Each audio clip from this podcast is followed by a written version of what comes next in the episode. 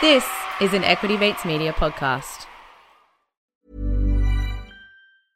Jewelry isn't a gift you give just once. It's a way to remind your loved one of a beautiful moment every time they see it. Blue Nile can help you find the gift that says how you feel and says it beautifully with expert guidance and a wide assortment of jewelry of the highest quality at the best price. Go to BlueNile.com and experience the convenience of shopping Blue Nile, the original online jeweler since 1999. That's BlueNile.com to find the perfect jewelry gift for any occasion. BlueNile.com. Many of us have those stubborn pounds that seem impossible to lose, no matter how good we eat or how hard we work out. My solution is PlushCare. PlushCare is a leading telehealth provider with doctors who are there for you day and night to partner with you in your weight loss journey. They can prescribe FDA-approved weight loss medications like Wegovy and Zepbound for those who qualify. Plus, they accept most insurance plans. To get started, visit plushcare.com slash weight loss. That's plushcare.com slash weight loss.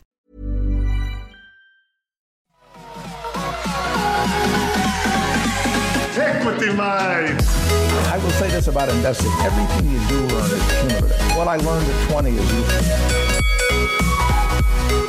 Equity.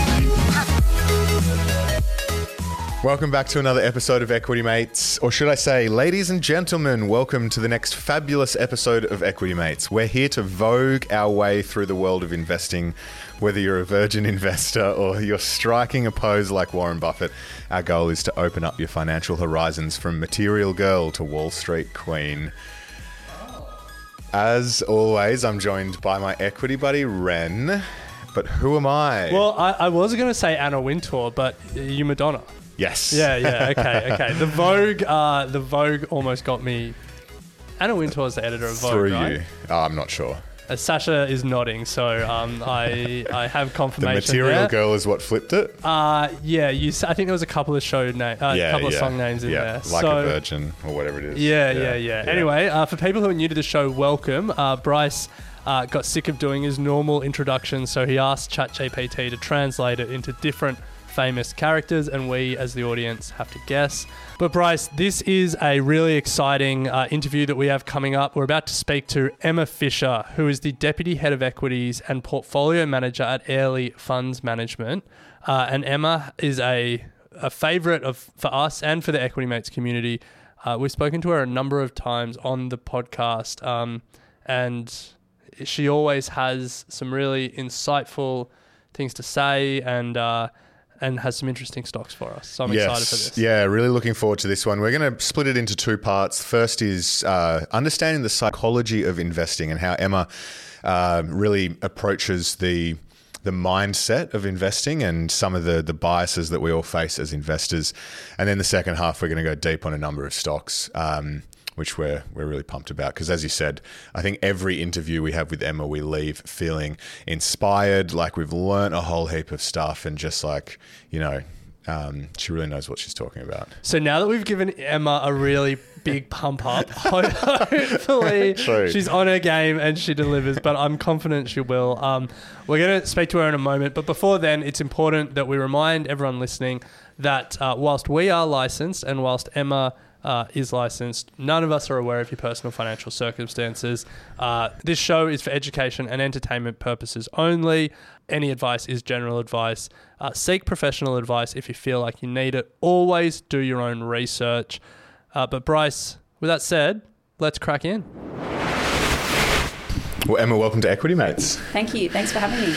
Now, you're a fan favourite here at uh, Equity Mates, so we've gone to the community to ask uh, them if they have any questions, which we're going to uh, put in throughout the episode. But we've got one here from Mark to kick things off, and he wants to know what is the worst investment you have ever made? Oh, Mark, right for the jugular. um, oh, there's so many. There's so many. You know how they say like the first cut is the deepest, which I think they're talking about your first love actually. But uh, co-opted for my first really really big mistake. Definitely Slater and Gordon. No way. nice. I also made that mistake. That was literally my first cut, my first investment. Interesting. Yeah. It wasn't my first investment. My it was it was my first big blow up as a. So I started my um, my first job in the markets was on the sell side, like working for um, an investment bank in equity research, and then I got a job on the buy side. Um, this wasn't at Airlie, so I was you know in my I don't even know I was 24, 25. You know knew nothing, thought I knew everything, uh, and I remember so you know at this fund you were working with all sorts of portfolio managers that could invest globally, and this one portfolio manager who I thought was probably the smartest guy to ever come across. He ran an Asian fund, so he could invest anywhere in Asia, and his largest position in his fund was Slater and Gordon, and he just thought it was you know I remember him just saying. I don't know what the economy is going to do, if it's going to go up or down, but I know people are always going to need lawyers. Uh, so I kind of came to covering the stock thinking this really smart guy has made this his largest position. And I think maybe that colored my view a little bit, but no excuses. Like I could not have got a stock more wrong. Uh, and I think the lessons. I guess I was coloured by that. Also coloured by it had just an enormous, you know, track record um, of going up. Really, that's all it ever did. It had only ever gone up since it had listed. So, you know, the really big lessons from that are firstly, you know, cash flow. Like cash flow is king. This the clue that this business wasn't what it said it was was a consistent um, divergence between the earnings that it was reporting to the market and the cash that it was generating. Now, there's always a narrative. There's always a narrative why cash lags. I've seen it in so many different businesses. Their narrative was, you know, basically it was their recognition around it was like a no win, no fee model. So they had to recognize revenue uh, as they went. And, you know, either way, like just look through past the narrative, look at the facts. The facts are cash. So I learned a really powerful lesson there. It's given me a lifelong fear of big acquisitions, debt funded big acquisitions, uh, roll ups, because it was essentially a roll up. And yeah, I mean, I learned a lot of really powerful lessons, but it was a really painful experience. But there have been a lot of other mistakes as well. And there will be a lot of other ones in the future. But I think the difference now as you get older and I guess more confident as an investor is you don't, you know, you don't let yourself fall to pieces because you can realize the, it sounds so trite, but like you learn so much through your mistakes and it does make you a better investor. So you just don't get as caught up in it as, as I think I did back then. Um, and I don't know if that's your experience as well. Like when you hear Slater and Gordon, do you still feel like such an idiot? You're behind under the covers? Well, we, we've made so much hay of it on the podcast that it's, you know, net Right. net, it's probably worked out for me. Um, Yeah. but I think uh, it was a really good learning experience. And I, I think the, the first two investments I ever made were Slater and Gordon and then A2 Milk. And both of them I was dumb and overconfident and uh, didn't know what I was doing. And one, I lost all my money. Uh, literally, I lost so much money on Slater and Gordon that I couldn't cover the CommSec brokerage to sell it. It was $12, $12 I had left over, sat in my brokerage account until Slater and Gordon cleaned up their register. Wow. Uh, but then the second stock, A2 Milk, I got lucky on because, you know, it wasn't smarts or anything. And I made more than I lost on Slater and Gordon. And it was a real lesson for me that, like, there's an asymmetric upside in investing. You can only lose what you invest, but you can make a lot more than that. And I think those two experiences, I learned a lot and I got hooked. Well, I also think the other really powerful lesson is is knowing that the worst is zero, right? Like, Yeah. and and I know you're saying in the sense of the, you can only lose whatever you put in, but the flip side of that is, you know, we are equity market investors, so the businesses that we own can be worth nothing, not because they don't have assets and not because they're not still viable businesses, but because we rank below the debt holders, mm. which is why it's given me a lifelong aversion to debt basically. The first part of our process at Airlie is the balance sheet. You know, we want companies with good balance sheets and it's just been so formative for me to understand that that even decent businesses that are still operating and people in I mean Slater and Gordon was different because obviously, you know, people people in the real world were aware that that was blowing up, but you can have other businesses that seem like everything's going well, but if they have too much debt, they will go under. Um, so I think it's always a really powerful lesson as equity investors to realize that the equity doesn't have to be worth anything. Yeah. Well, I think this is a good segue into what we're talking about today, which is investing psychology, because you mentioned there uh, you learn a lot, but also uh, in there was some, I guess, mistakes in your analysis and how you were thinking about the investment, colored by other people that you were working with. So I think there's there's a few aspects there that we'll draw out in more detail. But let's start generally. When we talk about the psychology of investing, what are some of the key elements that come to mind as important for you? Yeah, I think even temperedness is really important. And probably actually the most important thing is that you've got to be willing to be wrong. Uh, I think this is true in a lot of jobs, right? I was actually reading before I came here, I was reading some Vogue Living, actually, Flex. Um, um, I'm a very sophisticated person. Um, I was reading Vogue Living, and it was just an article about an interior designer, and this guy had been working for decades, and they basically asked him, like, what's the secret to interior design? And he said, you got to make mistakes. I make 100 mistakes a day. Try things, doesn't work try something else. Um, and I think it's the same with investing. You know, hopefully you're not making 100 mistakes a day, but you've got to be prepared to be wrong. Because if you're not prepared to be wrong, you just either sit on the fence or you own the really safe, obvious stuff. And I can assure you the safe, obvious stuff is probably overvalued or fairly valued, and it will never make you uh, outperform, which is, I suppose, the goal of my job. It's a little bit different. The goal of a personal investor is to grow their wealth. So, you know, you can grow your wealth through safe blue chip investments, but you can also, you know, just invest in the index uh, and probably get a similar, if not better, return. So, my job is effectively to outperform the index over the medium term. And the way that I think we seek to do that from a psychological perspective is you've got to be able to lean into the fear. You know, there's lots of ways that I think I've kind of helped myself do that over the years. The first one is, I guess it's exposure therapy, right? Like I remember when I first started in this industry, so many people said to me, you know, if your success rate is 60%, you'll be one of the best you'll be one of the best. Mm. And I kept thinking, you know, I was really young, right? You come from uni, you're a high achiever, you want to get high marks. I'm like, 60%. Yeah. Just watch me, I'm going to have 100 yeah, That's incredible. Easy. yeah, P's don't earn degrees in, well, P's actually earn degrees in funds management. Yeah, so I was like, yeah, I'll beat that. That'll yeah. be easy. But it's true. You, you, know, you, you probably are going to be wrong 40%. I learned a really powerful lesson um, over the last few years in managing a portfolio um, which is just recognizing, you know, so we own 30 stocks typically at one time, recognizing that not every stock is going to work for you every year. Mm. If you look at them individually and try to make every single one of them work that year, you'll basically try and cut all risk off the table and then you'll never succeed. So just acknowledging when you look across a portfolio that some things are going to work for you, some things aren't that year, but hopefully in the long term, you know, they're all winners and not trying to outrun bad news. You know, I always say to myself, if it's in the news, it's in the price. You know, the the big the big kind of so there's two things I say to myself. Firstly, if it's in the news, it's in the price. And then secondly, the lower the share price, the lower the risk. Like I think they're two really important refrains to keep in mind when you're investing. But the big caveat to both of those rules is the balance sheet. Because uh, in fact, if the balance sheet is poor, the lower the share price, the higher the risk. Because if they have to raise, the, the, market can see it coming a mile away.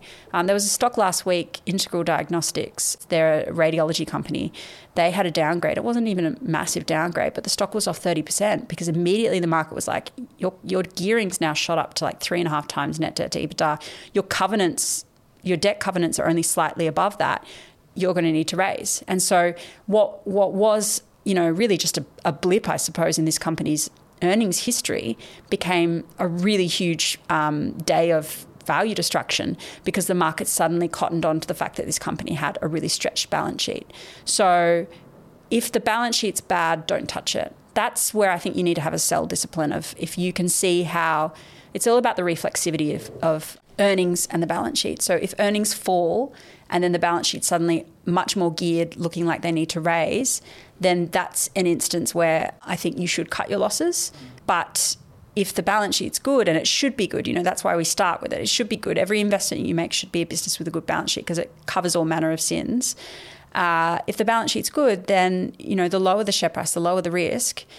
I've had that refrain sort of going through my mind. at the moment you know one stock that we've been buying a lot of is ResMed and it's been falling like a stone right mm. so I've had this refrain going through my mind for weeks watching this thing gap down because obesity is suddenly cured. Yeah, yeah, yeah. um, and so we've been adding to it every day basically. And I just keep telling myself well, it's got a good balance sheet cracking balance sheet. So the lower the share price the lower the risk. Like that's all there is to it. So I think you just have to little, be a little bit dispassionate which is it sounds easy, but it's really hard because when your money's on the line, like, you know, that incites passion, right? Like, and people are so risk averse and they feel, I feel, I think, you know, you feel like you need to take action when things aren't going well. um, when a stock's blowing up on you, you really feel like you need to do something. But actually, sometimes the best thing to do is nothing. I remember when I was working, um, Slater and Gordon was blowing up. I'm pretty sure it was Slater and Gordon, that or something else that was blowing up. Had a, um, an analyst that I worked with. He was older than me. He was probably like one of the more respected analysts in the team. And he came up to me and he just said, you know, my advice for you today. It was one of those days where like the stock was down 20 or 30 percent. Um, and he's like, my advice for you today is like, you know, just turn off your computer and go for a walk in the Botanic Gardens, which was opposite our office. Mm. Just remind yourself of how well you did at uni and like your achievements in life. No joke, this is what he said. He's like, remind yourself of how well you did in uni and like what you've achieved in your life and like your family and friends. Like, just forget about this for a day. And I did it, and it was really helpful, right? Like, because you want to do something when something's happening, but actually, you know, you probably shouldn't do anything. Now, Slater and Gordon was different because at any po- any one of those days where it was gapping down, you probably would have done well to just sell out. Yeah. But this is why I come back to the balance sheet thing. I remember a similar time, this would have been a decade ago, again with ResMed. We haven't owned it for a decade, but we did own it a decade ago. And um, they were doing a trial, a clinical trial. And basically, they wanted to kind of move up the acuity curve and, and, and sell something into hospitals. And so, you need a lot of clinical evidence to prove that something is safe and, and, and a good treatment um, to sell into the hospital channel. And so, they were doing this big clinical trial. Uh, and they suddenly put out this announcement that said, We've had to stop this trial because it's had a safety signal. Now, safety signal basically, you've got um, an ethics committee that kind of have a look the, at the trial results while they're going, and if um, the safety signal is triggered, they stop the trial. Um, now, in this instance, it was triggered because not only was this product not doing what they wanted it to do, um, which was reduce incidence of heart failure, it was actually killing people. Like you were seeing higher incidences of heart failure when people were on this device. So it's like the worst kind of safety signal you can get. So not only did it um, uh, remove kind of like a horizon three for ResMed opportunity to sell something into the hospital market, but they dusted the money on the clinical trial, and there was all sorts of like, I, I suppose, in the moment, fearful kind of implications from this.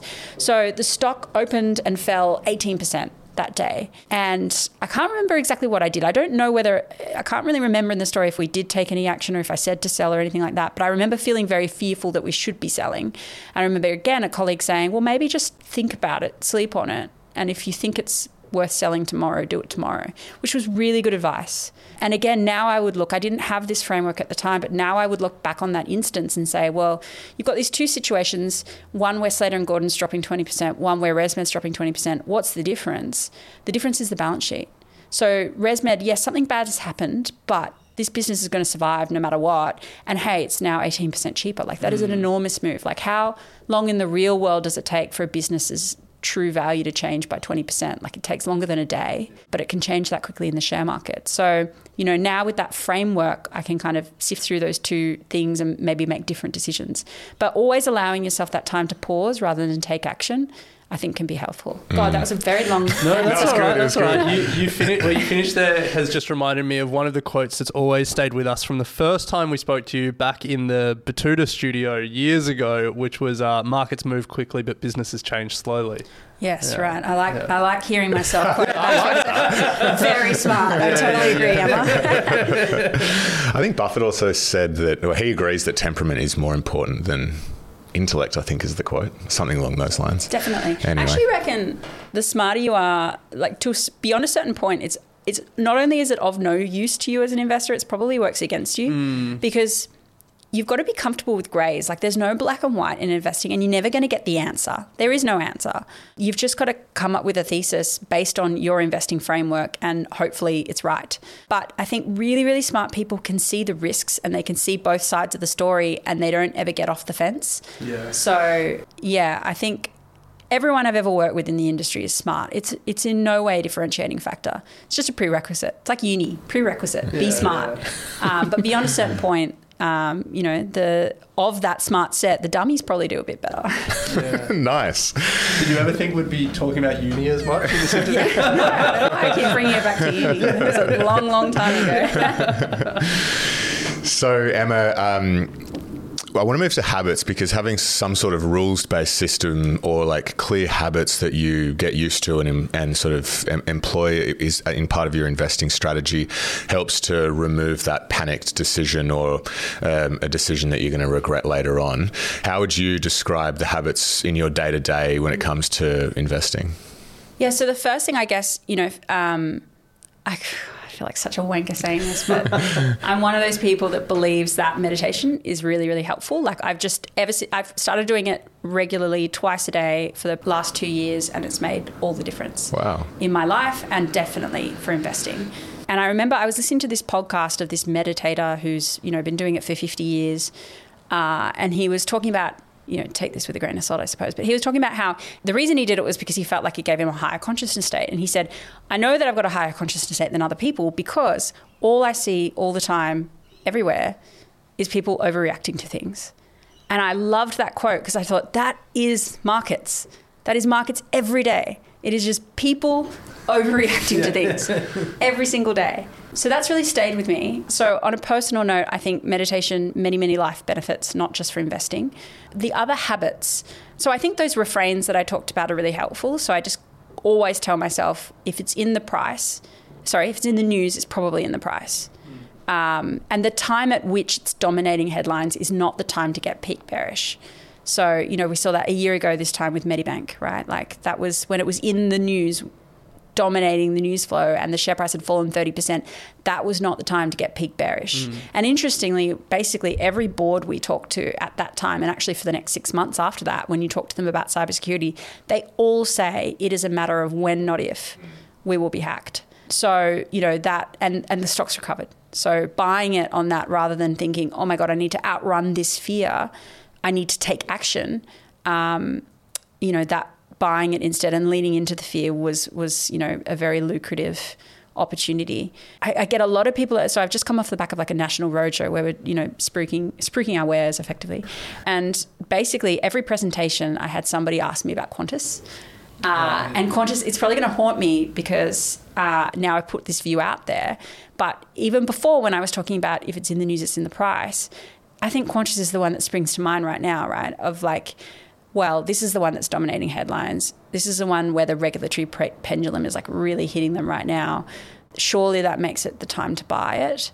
And I think, you know, it does look really, really interesting. But I guess the problem that kind of keeps us away from it at the moment is the capex profile. Again, it goes back to that balance sheet discipline, but anyone that's flown Qantas recently mm-hmm. knows they've got to replace those planes. You know, they used to fly planes for about 15 years, and, and this is dodgy, right? But it's true. When they at 15 years, end of their life, they'd sell them to like African airlines or Latin American airlines, and they'd fly them for another 10 years. Hmm. Now, Qantas flies them for the full 25 years. And we feel it as users of that product. So those planes are at the end of their lives. They need to be replaced. And so if we come on board as shareholders now, we're the ones that are funding all of that replacement. Now that is not the story that's being debated in the in the news, right? Yeah, yeah. So that's why I'm sort of like, okay, well, one part of me is like, this is it's in the news, it's got to be in the price. But then there's this other really important part of the thesis that isn't really being talked about.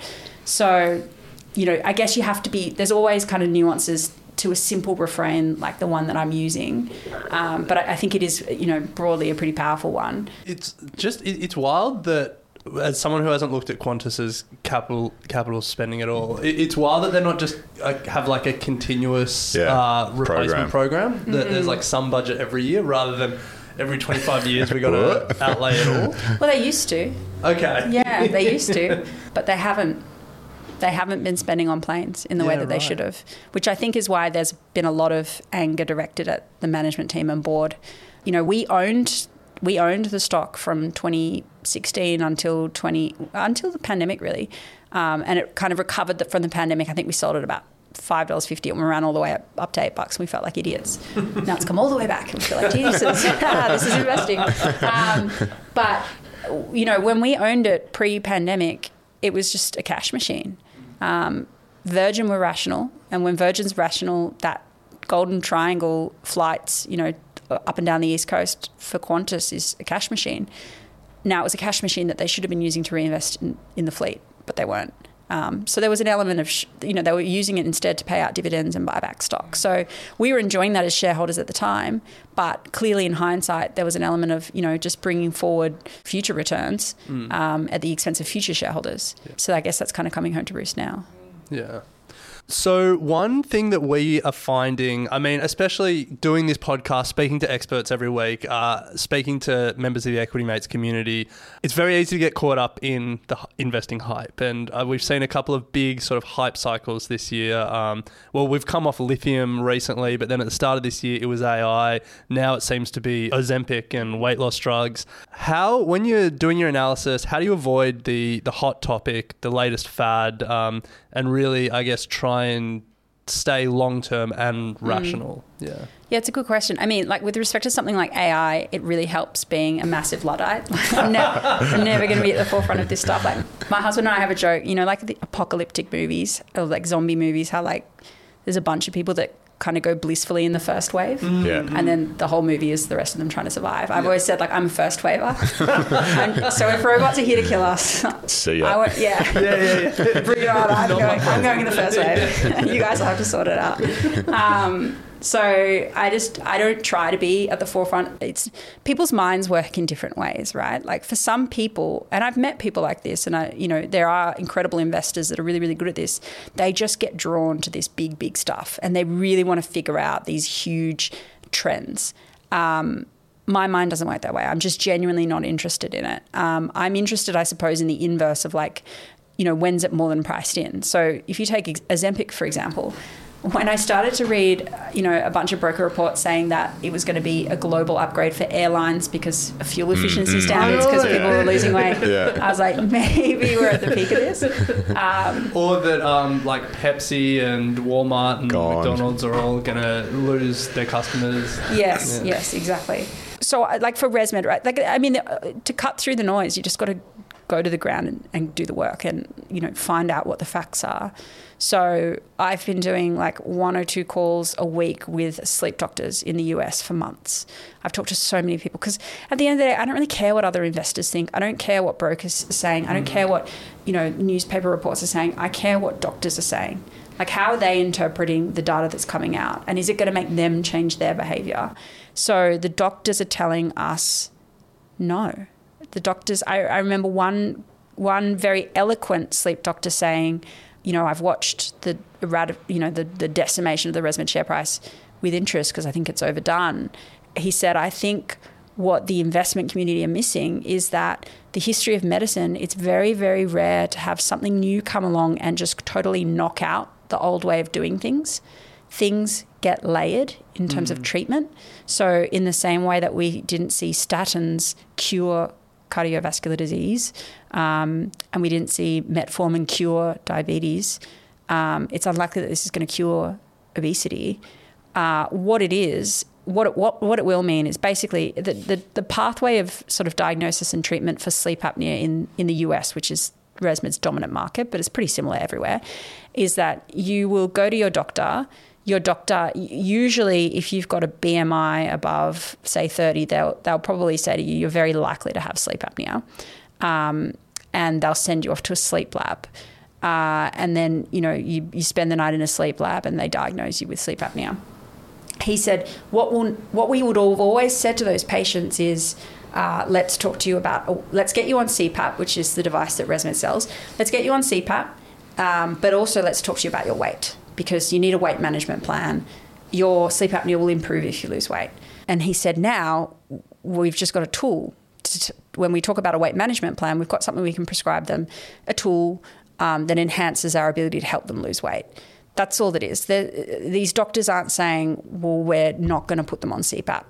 Um, we're going to send them off for hope that in two years' time they lose enough weight that their sleep apnea is cured and hope they keep it off forever. They they they just don't work that way. They're very data driven and they've got you know decades of data telling them that when you've got a patient with sleep apnea, you put them on CPAP because it effectively cures it overnight while they're using the mask and they're compliant. So that's what I mean. Like you kind of just cut through the noise. Um, you know, I've presented it in a certain way, I suppose, in this podcast as though there are no risks, and I'm very, very certain of this thing. But that's not the case. You know, there. This is an evolving area.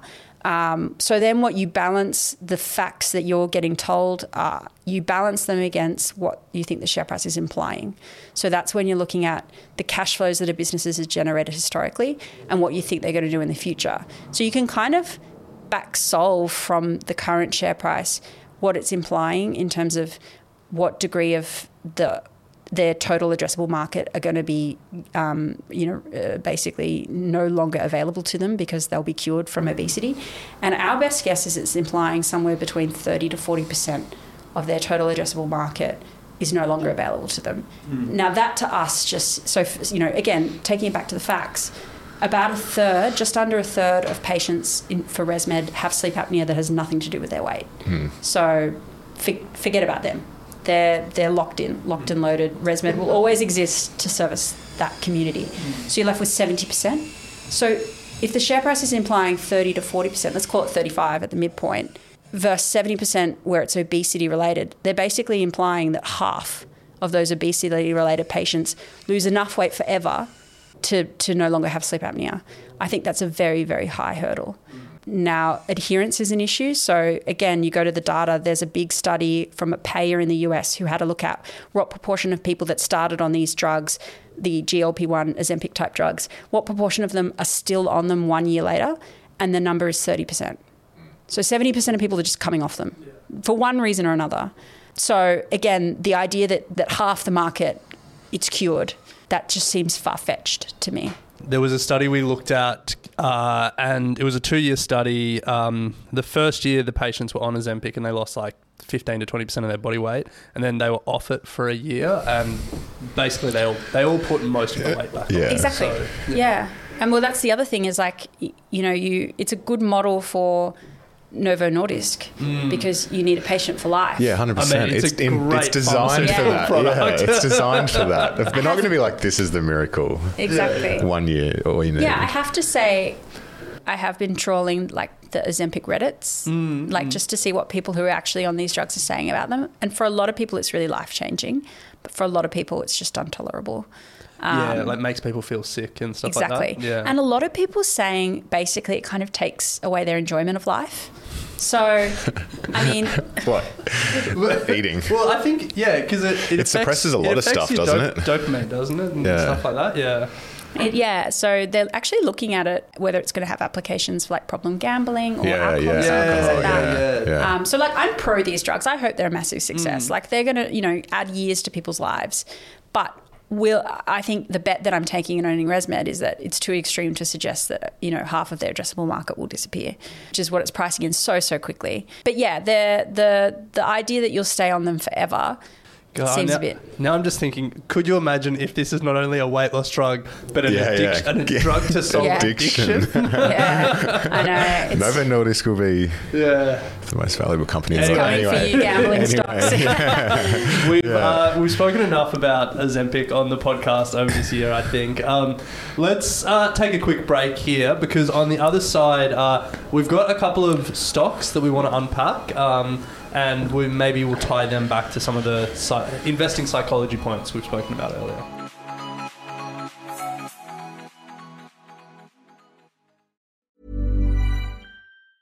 When you're ready to pop the question, the last thing you want to do is second guess the ring. At Bluenile.com, you can design a one of a kind ring with the ease and convenience of shopping online. Choose your diamond and setting. When you find the one, you'll get it delivered right to your door. Go to Bluenile.com and use promo code LISTEN to get $50 off your purchase of $500 or more. That's code LISTEN at Bluenile.com for $50 off your purchase.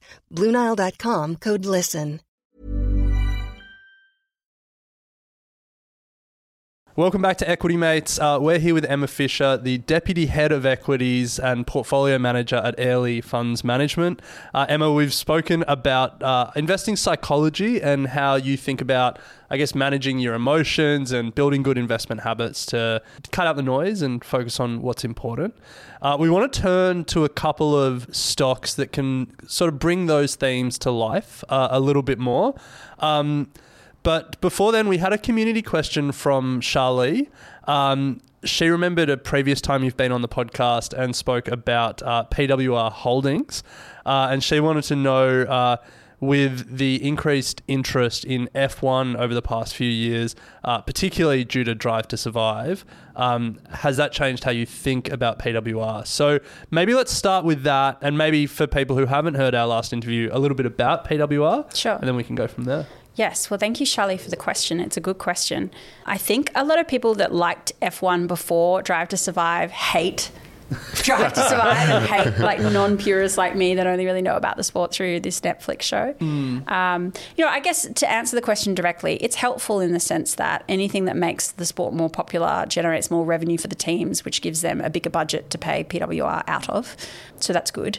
But more broadly, the PWR thesis. So often, um, so I talked about how the first step in our process is balance sheet. The second step in our process, and basically where we spend a lot of our time, is business quality. Um, and for us, the metric that you look at for quality is return on invested capital. Um, it's it's such a good metric because you know it takes all of the noise and the judgment out of you know you know trying to assess whether business is good or not. Um, you know, I remember like probably last time that we did the podcast, you know, Afterpay would have been a top 20 ASX stock. Yeah. Um, the whole buy now, pay later space. Again, if you just have this rule of if a business is a good business, it's going to show up in its returns. It's going to be a high returning business. So a business like, you know, all the buy now, pay later space, uh, you know, people were attracted to these huge total addressable markets, but none of them ever made money. So they didn't even have a return on invested capital. It was negative because they were loss making.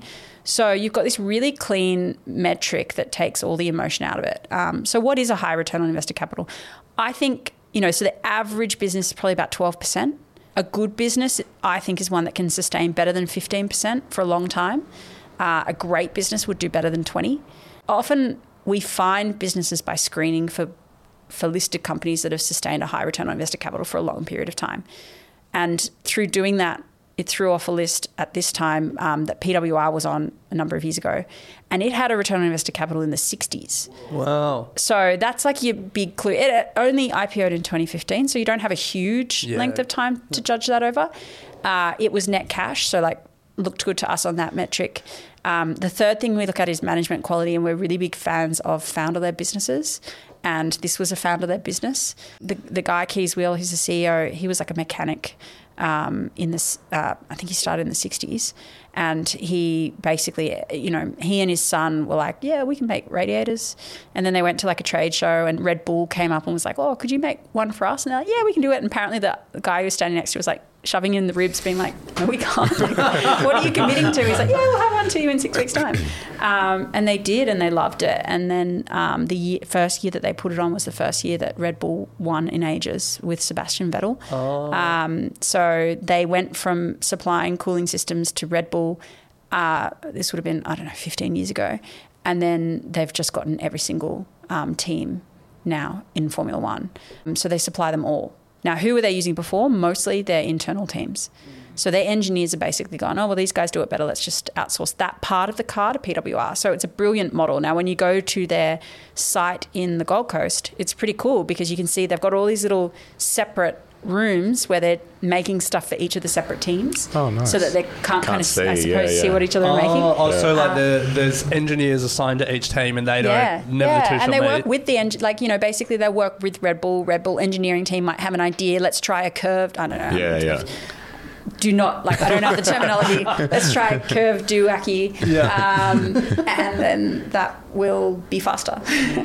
um, so they try different things with the different teams, but it's yeah. So that's half their business, and then the other sort of exciting kind of growth angle for the business is that a lot of the stuff that they've got in this Gold Coast plant, and they've also now got a plant in the UK. Um, a lot of the stuff that they own from a capex perspective can be used in other markets. So EVs are going to be a big one for them. For EVs, thermal management is really important to the performance of a battery. You've got to keep it within a range. So it's quite a, a bit more sophisticated, um, the, the system that's required to cool a battery. So that I think that they're going to win a lot of share there. There are other applications like uh, radar and satellites and um, aerospace, unmanned um, like drones and things like that. So they're like a really, you know, basically sophisticated engineering outfit focused on thermal management um, with you know, 50% of their business kind of throwing off the cash flows and the investment in the technology to stay at the leading edge of this stuff. And then they've got some huge addressable markets where they can apply that technology. That's the thesis. Fly in the ointment. Um, when we first bought it, so I've talked through, so we start with the balance sheet, with then we're looking at business quality, then we're looking at management quality. The final step for us is valuation. Now, when I first bought it, it was this business with 60% return on invested capital, and the PE ratio was like 24 times, which is a smidgen more than the average business in the market. So again, I said the average company makes about a 12% return. This company was doing 60 hmm. and you were paying like one or two times higher PE point for it. So I thought, oh my God, this is a no brainer. And we made it one of our largest positions. Now, you know, luckily it has more than doubled, but a lot of that has been driven by a re-rate in the PE. So now the valuation today it's on just under 40 times earnings.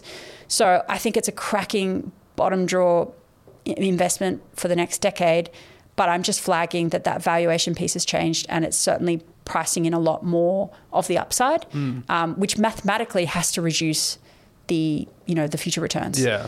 Um, so we still like it. We still like every part of the story, but just that valuation piece is not the same as you know when we bought it at five bucks. It's now like ten fifty. Yeah.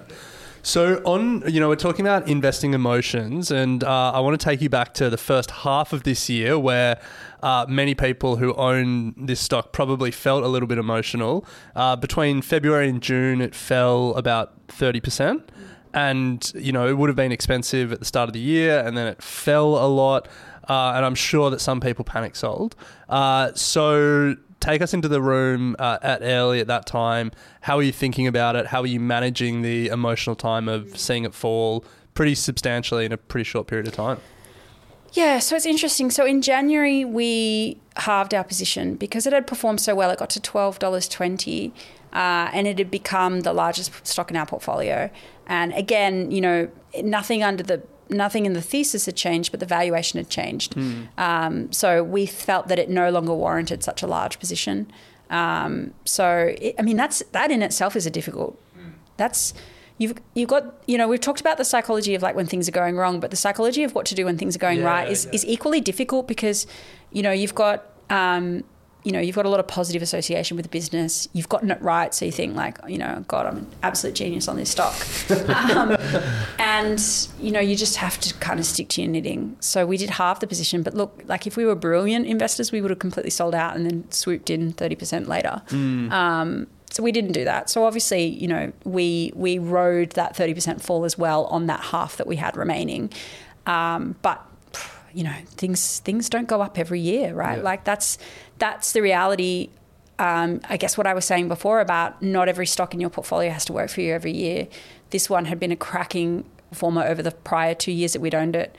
It gives back, gives back over a year. Hopefully, it, you know, Yeah. rallies from there. Well, I mean, the thing is, if you had sold uh, when it was, you know, falling that thirty percent, you wouldn't have missed the recovery in the second half of the year. Exactly. Like, no one times it perfectly. Exactly. Yeah. So I think it's just another e- example of how.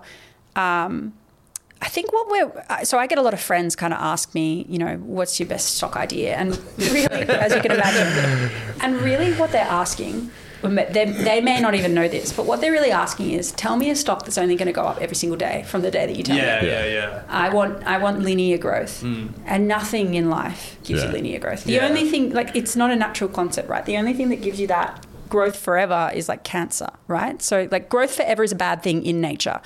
It's not a natural phenomenon, so we shouldn't be expecting it from investments, um, from companies.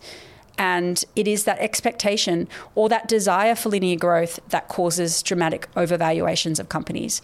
Now, we try to like bow out when we see it happening. Like it, it's, we started to see it happening with PWR, so we reduced our position. But there are many companies out there on the ASX that if the if the task was pick the best companies with the best prospects, you could name these companies. These businesses like REA, um, you know, uh, Carsales, businesses like that. Uh, Pro Medicus, cracking business. But in investing, that's not the task. That's only half the task. The task is find good investments, and a big part of that is you know find stocks that are going to go up. Now, a good business can always be overvalued. Always. You know, we found that the tech bubble, like everyone thinks the tech bubble was just tech stocks.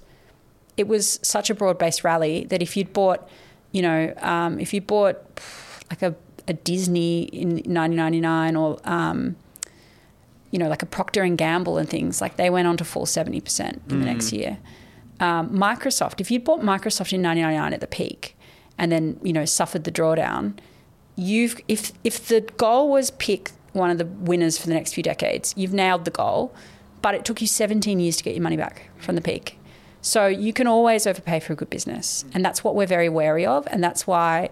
You know, even though we'd love to own some of what we think are the best businesses in Australia, you know, I know that you guys did a podcast with my colleague um, Will Granger, who was talking about News Corp. A lot of our interest in News Corp is because we think REA is hands down the best listed business, but we can't own it because it doesn't pass our, you know, valuation filter.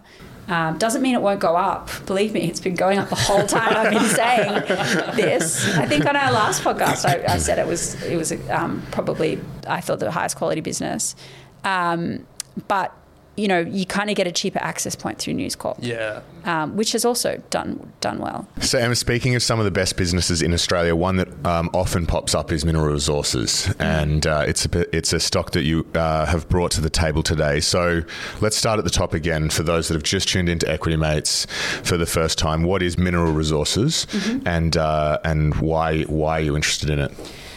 Mineral resources. So it's it's actually, funnily enough, another one that we stumbled across through screening for high returning companies. And what so we did a screen for businesses that had generated return on invested capital of I think greater than fifteen percent for the last decade. This would have been back in 2017, I think. And it spat off this list, and Mineral Resources was one of them, which really surprised us because it was a mine, it's a mining services company. So most mining services companies, you know, they, they make good returns like one year in 10 when commodity prices are high. And the other nine years, you know, they're blowing up. So that that intrigued me. I kind of wanted to understand why it was in this list, in this kind of like um, exalted company, when I had put it in the bucket of, um, you know, shitty businesses, to be honest. And um, the heart of the model, like the key difference. So it is a mining services company at its heart. Um, but the difference is, so most mining services companies, you know, they they would work on like a capex project. So if BHP is bringing up a new mine, they'll put it out to tender. These mining services companies will win the project. They'll build the mine, and then they're done.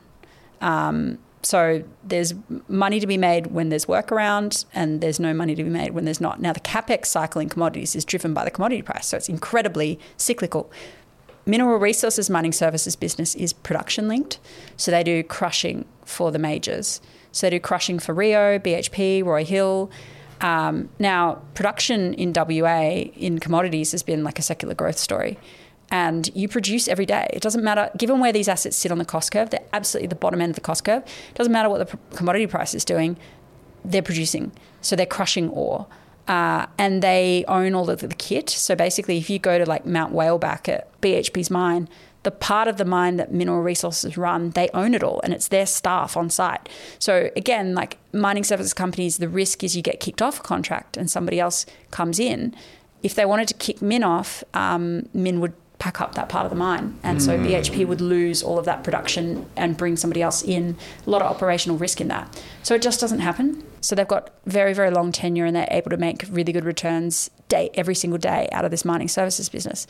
The other thing that's a little bit different about them is the guy that runs it and founded it, so another founder of their business, Chris Ellison, he's got a very, very good track record of basically being an awesome deal maker, incredible value creator.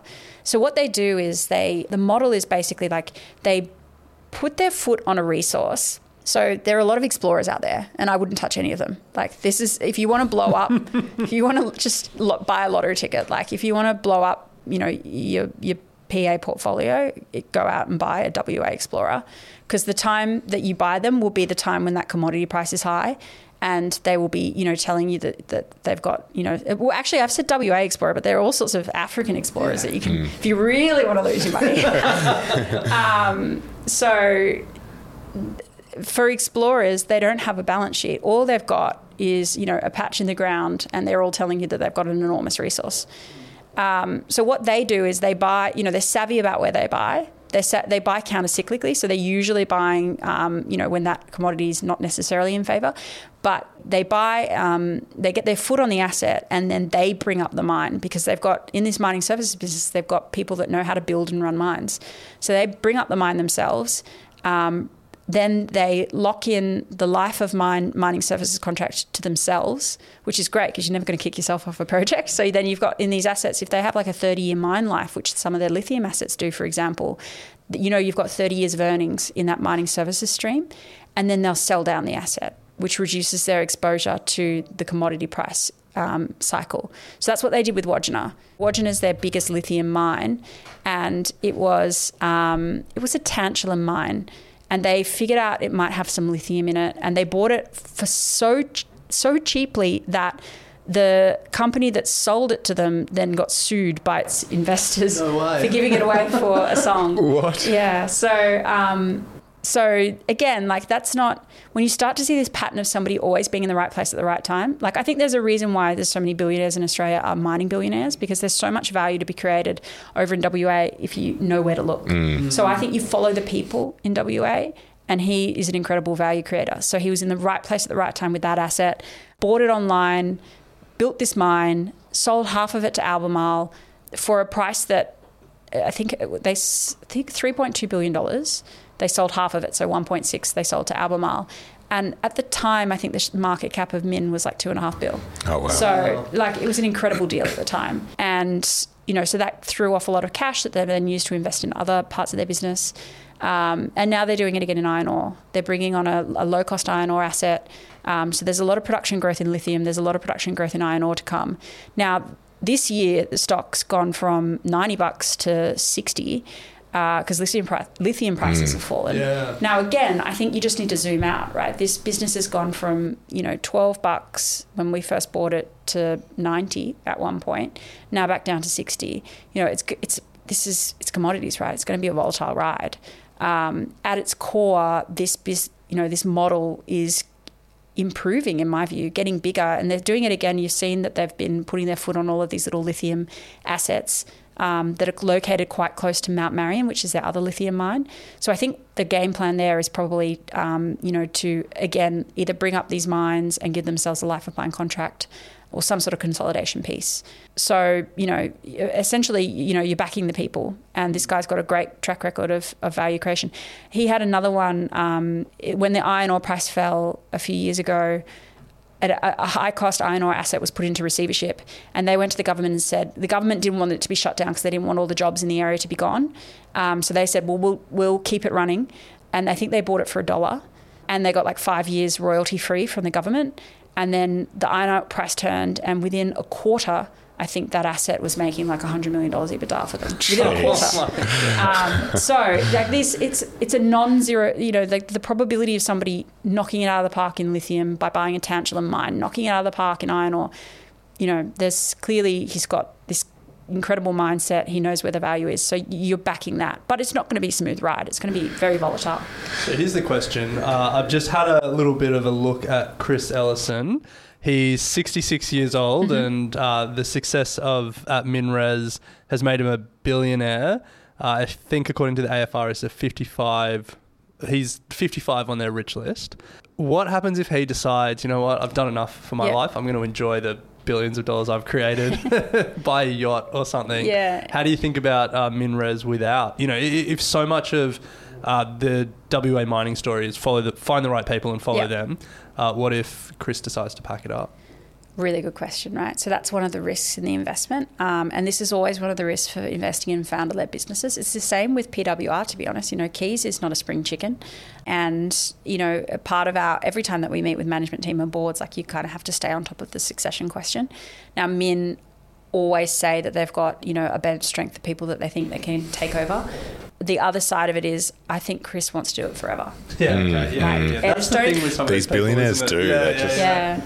I don't think it's about the money for him. I think it's about like he's just a businessman. Like in the, and sorry, like not businessman in like the you know he says use and stuff.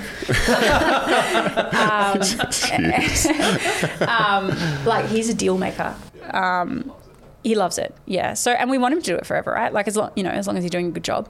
Um, but the succession thing is a risk, I think, um, and they would point to some bench strength. But I think over the years, you know, it would be great if a really obvious candidate emerged. In terms of your final process at Airlie being the valuation hurdle. It's what was it off 30, 35% since start of year. Where does it sit in terms of valuation?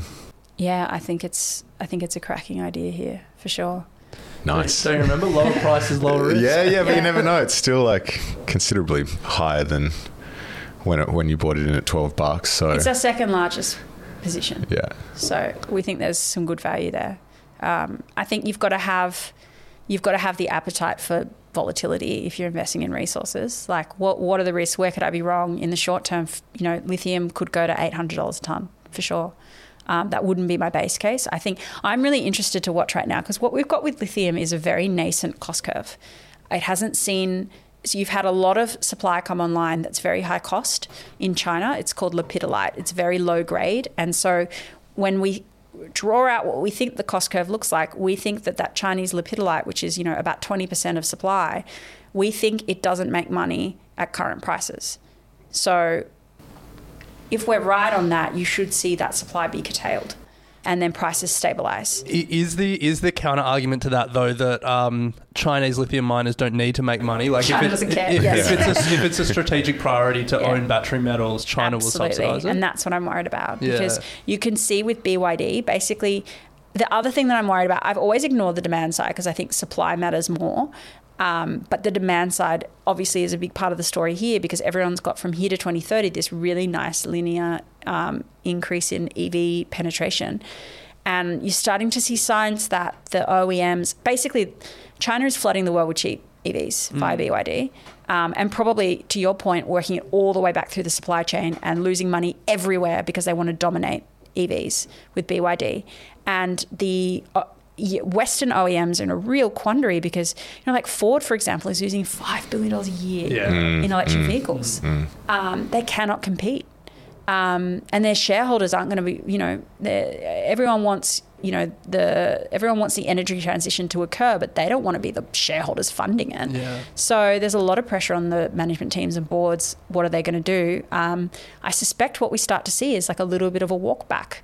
Um, maybe pushing hybrids rather than pure um, electric vehicles, and that has implications for demand. So uh, that's the bear thesis for lithium, and that's something that we have a very open mind to. Now, for Min, it's not so they have uh, um, an iron ore asset that's coming online next year at Onslow that's um, going to be a cracking asset for them and they should earn um, you know many billions of dollars from that asset particularly if iron ore stock prices stay anywhere near where they are now. Um, and they've also got this mining services business which is about 700 mil um, EBITDA today probably going to about a bill when this iron ore asset comes online because surprise surprise they've given themselves a contract. Um, so those two pieces of earnings you know have nothing to do with the lithium side of the business. So we feel we can take on the risk especially now that lithium lithium prices have gone where they've gone right? Like again when lithium prices have fallen 75% now is not the time to get peak bearish on lithium but it's such a nascent industry that it's you've got to pay attention to this stuff because you can be really wrong. So again, like I just like to bring it back to the facts and you know stay nimble. And if the facts change, you're always allowed to change your mind. And that's probably why, even though I think it's an incredible asset, I personally would find it difficult to buy Pilbara Minerals here because it is pure pay lithium. Now it's it's really interesting, right? Because it's it's net cash, got a good management team, it's a good quality asset, it's very low on the cost curve.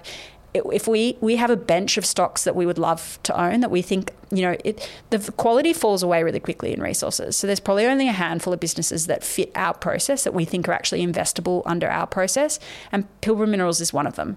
So we're very positively disposed to that business, but we just haven't been brave enough to pull the trigger there because of this kind of bear thesis on lithium that um, that we're still exploring. Yeah, well, Emma, we could uh, keep chatting stocks all day, but unfortunately, we have run out of time. Thank you so much for uh, for coming in today and, and sharing your time with us. Thank you to uh, Charlie and Mark for the questions for Emma. Um, if you'd like more information on Airlie Funds, we'll put a link in the show notes. But thank you so much. F- fascinating as always. Thank you. Thanks so much for having me. You have been listening to an Equity Mates Media production. In the spirit of reconciliation, Equity Mates Media acknowledges the traditional custodians of country throughout Australia and their connections to land, sea, and community. We pay our respects to their elders, past and present, and extend that respect to all Aboriginal and Torres Strait Islander peoples today. This podcast is intended for education and entertainment purposes. Any advice is general advice only and has not taken into account your personal financial circumstances, needs, or objectives. Before acting on general advice, you should consider if it is relevant to your needs and read the relevant product disclosure statement. And if you're unsure, please speak to a financial professional. The hosts of this podcast and their guests may have positions in the companies mentioned. Equity Mates Media operates under an Australian Financial Services Licence 540697.